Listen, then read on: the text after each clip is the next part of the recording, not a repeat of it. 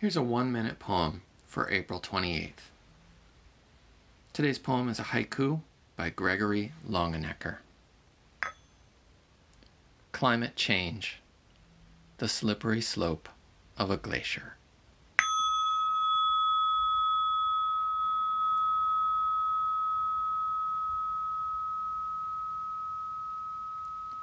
For more haiku and small poems like this, visit tinywords.com. Thanks for listening.